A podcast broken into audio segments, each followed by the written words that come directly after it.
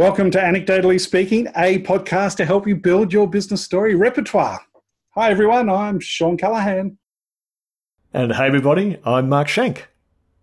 Now, I believe you have a bit of a science story for us, Mark. I, I, do. I've got one of those stories that's really useful when those circumstances where people say, just give me the facts.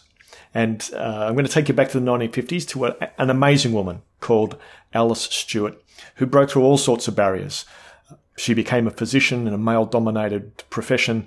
Uh, she continued to work after marriage and after children, which was kind of not the done thing back then. And she was she was a brilliant physician by all accounts, one of the youngest physicians ever admitted to the Royal College of Physicians, and uh, kind of bound for greatness. Now she decided that she was going to solve a hard problem, so she picked a really hard problem, and the problem that she picked was that there was a rising incidence of childhood cancer uh, in the 1950s, and and no one knew why. And there was all sorts of theories about uh, what was causing this. And one of the things I noticed was that uh, the, the, the, the, most of the kids who were dying were from affluent families, whereas in most for most conditions it was the reverse. The affluent yeah, kids right. tended to be uh, have lower mortality. So she started doing some research uh, to figure out why this was. And so she found uh, all of her uh, relevant subjects. And it was like trying to find a needle in a haystack. There was, she had to find out everything about the, the, the families, the mothers, the pregnancy, the birth, uh, etc., to try and understand what had happened. You know, what, what, uh, how much exercise did they do? Uh, what was the mother's diet? Uh, did she drink alcohol uh, during pregnancy? Uh, what breakfast cereals? You know, like, yeah. how much did the child weigh? how much was the, the baby at birth, and how much yep. was the baby at two months and four months? You know, mountains and mountains of data. Uh, and once she got all the data and did the number crunching, she got a very, very rare result, which was a result that had amazing statistical significance, like a, a clarity that was really rare. And the thing that was causing the the, the childhood cancer was uh, the women, the mothers had been X-rayed during pregnancy. Yeah, and so she published a paper in the Lancet in 1956 uh, publishing all their data, so putting it out there in the open, people were talking Nobel Prize. And uh, Alice immediately started, she doubled down on the research because she knew that her, she wouldn't have, once, once they stopped x-raying pregnant women, then she wouldn't have research subjects. So she did, did more and more research because she knew that that research. Was a, it was a diminishing, yeah, diminishing number. Yeah. Yeah, right. Anyway, that didn't, she didn't have to worry about that. It took 25 years before the British and American medical establishments stopped the practice of x-raying pregnant women. Is that right? 25, 25 years. Oh my god. It's it's stunning. Yeah. So uh, she'd even uh, uh, hired a statistician to disprove her, a guy called George Kneale. Uh, his job was to was to prove her wrong, right? and uh, anyway, he couldn't. The data was so strong. Yeah. And uh, anyway, despite having data with you know like ridiculous statistical clarity, nothing changed. And they look at some of the reasons why nothing changed, and the the the, the medical profession was really really attached to this to this new thing, this cool new toy, which was the X-ray machine. Um, they it also kind of went against the doctor's self image.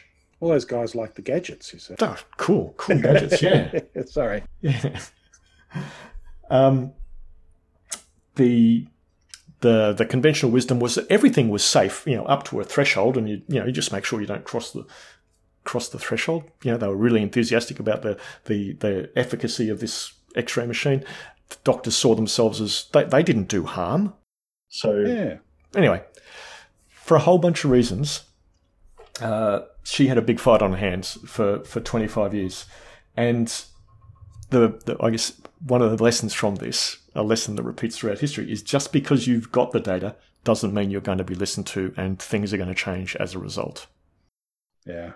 It's so true, isn't it? Oh my god! And and I wonder whether it would have made a difference. I'm hoping it would have made a difference if they're able to tell, you know, the stories of that data, right? You know, and uh, I'm particularly zooming into particular kids' stories and and, and you know, making those connections in a, a, more emotional way rather than you know just the just the facts, Jack. Um, yeah, that's part of it, isn't it?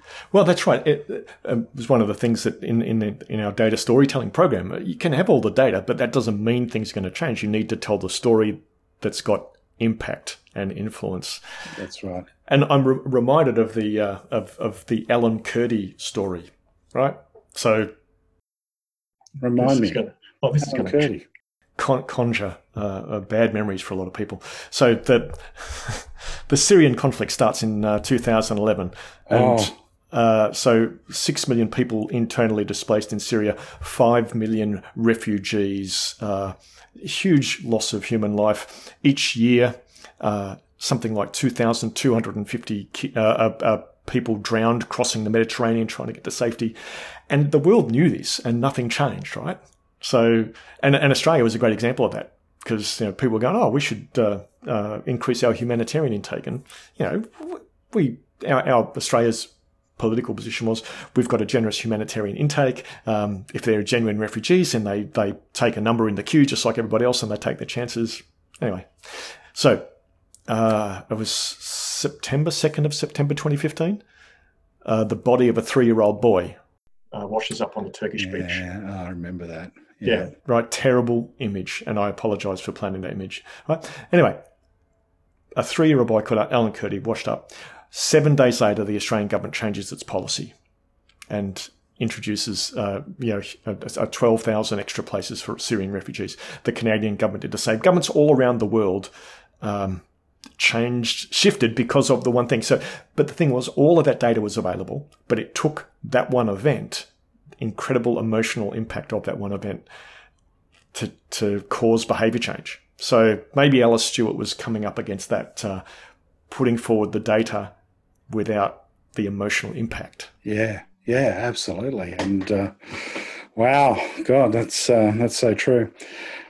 Um, well, let's let's go back then to the story mm-hmm. and talk about what we liked about it. What was the bits in that story that that jumped out for us.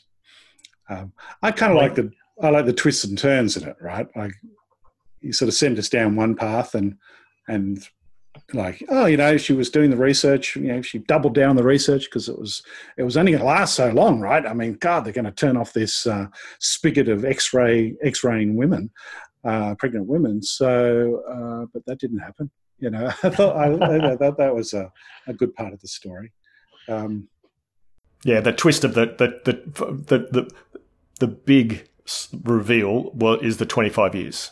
Yeah. That's just stunning. It's it's it beggars belief. Yes, that's right. God, it just reinforces that whole yeah, data doesn't really in itself get you too far. Yeah. Um, despite what people would love to believe, right? So Yeah, and, and of course we're seeing it at the moment with you know around the world with enormous amounts of data being put forward by different parties and and and the data that doesn't suit your narrative just gets lampooned and uh, any any semblance of data that supports uh, the other view. Yeah. Is is elevated. Oh you know there's a doctor who says this and therefore he must be it's like yeah. Yeah yeah right. It's not about science. No no no not, not so much. Um, I think you know, you know you got the authority of you know this this doctor, and it's a very well known experience, right? Like you know, it's almost like it's built into our psyche now that you would just never X-ray a pregnant woman, right? Yeah. And that's why we have ultrasound, right? It's you know, there's a whole field that must have grew up out of that research uh, later on. Uh, it'd be interesting to know when ultrasound got brought in as an idea. Um, is it an old idea that got took off, or did they have to invent it uh, as a result of this X-ray stuff? Um, the, I think the other element that makes this story uh, work is the fact that you're talking about children, right? Children's yep. lives at risk. uh, by doing this. As soon as you talk about pregnant women, it's it's it's a sacrosanct part of life that you know we we do every everything we can to protect that. And here we have uh, you know a whole profession that's not doing that. So I think that's a an important part of the story as well. Um, anything else for you, Mark? Is there anything you enjoyed telling well, in that I, story? I, I kind of, I, I really like the character of Alice Stewart. Right, what a what a woman. She's obviously got a lot of uh, gumption, get up and go, and drive. Yeah, intellect. just being beaten down all those times, you know, in terms of, um, you know, trying to just get her data across the the, uh, the line. Yeah, I, I, so I, yeah, it's one of the things that, that I liked about it. Yeah. I, I, sorry, I did also like the fact that she hired somebody, a statistician, with a specific purpose of proving her wrong, and he couldn't. Yeah, it's an interesting one, isn't it? Because, I mean, that is really the process of science, right? That is the scientific method. Mm-hmm. Other scientists um, are trying to prove it wrong. Actually, I was listening to uh, Steven Pinker, you know, the famous psychologist and linguist, uh, researcher, and he was sort of saying that it's actually very hard for scientists to have to think scientifically. It's like not a natural thing to think scientifically. To, you know, as we're just saying, to ignore the emotion, to uh, set about just finding what the data is saying and then trying to disprove it. You're trying you you have hypotheses that you're disproving, not hypotheses that you're proving. It's kind of um, antithetical in, in how people go about living their life, right? Yeah, yeah, that's that's true. It's very important. Uh, in terms of things that could make the story even better, what do you reckon? I mean, I think for me it would be to up the uh, up the the children element of the story. Yeah, I guess I didn't I didn't say that some of the impacts that you know one child a week was dying of cancer. Yeah, that's right. I mean, I think that could that could probably increase the impact of the story. Um, perhaps even zooming into if if there was a story about a child, you know, that would be, you know, you got to be careful where you draw the line on that sort of stuff, right? Oh, that's yeah, because it, it, it is such an impactful uh, thing. It's such an emotional thing. Mm, yeah. yeah. So in in I just I uh, heard this story uh, watching a TED talk. Uh, somebody pointed me to this TED talk by by Margaret Heffernan. Uh, the TED talk is called Dare to Disagree. So if you want to see a wonderful delivery of a story, you should totally watch her tell the story in that uh, TED talk. She's a, she's a, a, masterful speaker and storyteller. She uh, stunning. That's so, good to know. That's good to know, because you know you know how we've been saying in anecdote recently that um, there's just as big an effort if you want to get good at storytelling. A big part of that effort is in hearing stories because as we were sort of saying now, you, you, acquire storytelling in addition to learning storytelling. So to, to acquire storytelling, you've got to hear good stories being told. And so Mo Heffernan's uh, presentation sounds perfect for that. Yeah, she has uh, at least one other TED talk which I've also watched, and uh, uh exactly the same. Really? Sorry, a completely different topic, different story, but magnificently delivered. Does she tell multiple anecdotes yes. through the presentation? Right. Yes. That yes. would be great to see. Yeah. Yeah, I'll go and check that out. Yep. Uh, but one of the interesting things about it is that she didn't use this story. Oh, well, sorry, she used the story specifically uh, about collaboration and how conflict is essential to effective collaboration and how the relationship between Alice Stewart and George Kneale, the statistician, even though they were trying to look at things very, very differently, it actually led to greater outcomes. And oh, so, that's interesting. That's interesting. Yeah. So uh, she was, she looked at a different dimension of that story. Uh, very, very well worth listening. It kind to. of reminds me of the Steve Jobs uh, rocks moving story that we told in a number of episodes back. I mean, you'll be able to find that, but it's a nice little anecdote to have in your back pocket. Um, uh, what, what what would we do? Other things that we might do to improve the story? I think. Um, well, uh, I mean, lots of people have got data out there, and uh, they think that the data is just going to uh, achieve the result on a, of, of its own accord. You present the data, people change, and this is look. you could use it in this sense. It really be, you know, it doesn't matter how much data you have. It might not be enough. So, uh, let me give you an example. Yes. Yeah. So there's there around the business point. Absolutely. So it's definitely one of the business point. I kind of like that conflict one as a business point. Um, yeah, they're probably the two big ones, aren't they? You know, in terms of getting the message across. Well, yeah, or, or maybe another one is just don't underestimate how hard it is to change people's minds. And so the focus of this could be on the difficulty of changing the minds of the medical establishment because they had entrenched views. Yeah. I wonder how long has uh, the X-ray had been in practice up until the 1950s. As I, I, you know, I just wonder, you know, how, how long people have, physicians have been using that technique and how inbuilt that approach had been.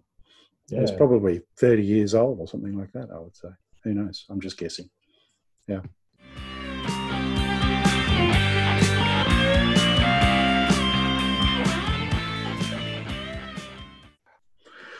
Um, okay, that's that's that gives us business points. We've gone through pluses and minuses. Um, oh, it's a rating.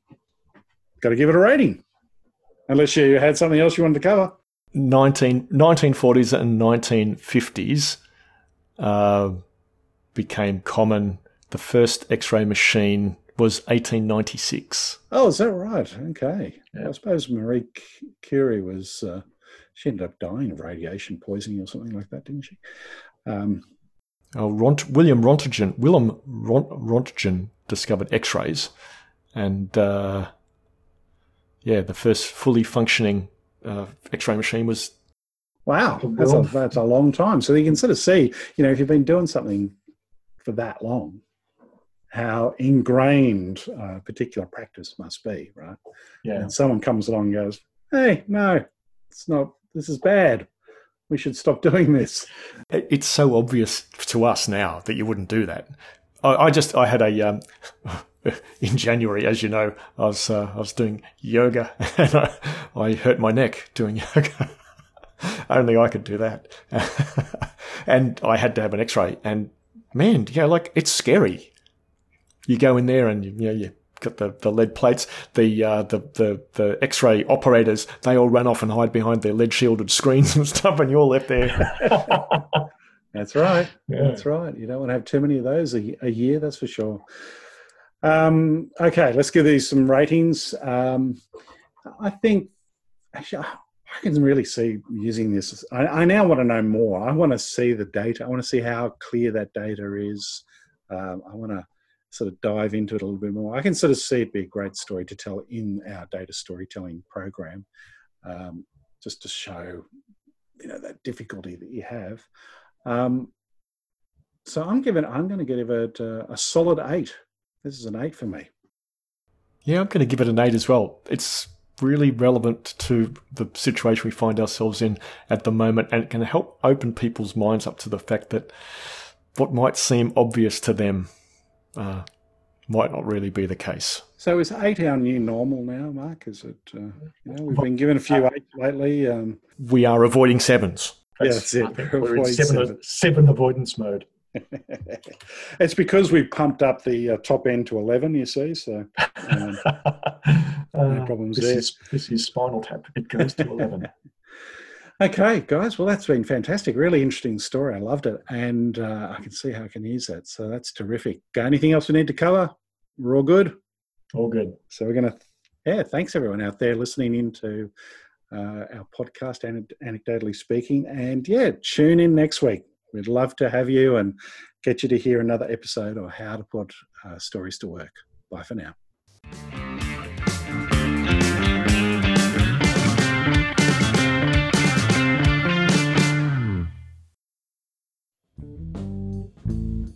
Anecdotally Speaking was engineered by Dave Stokes from Author to Audio.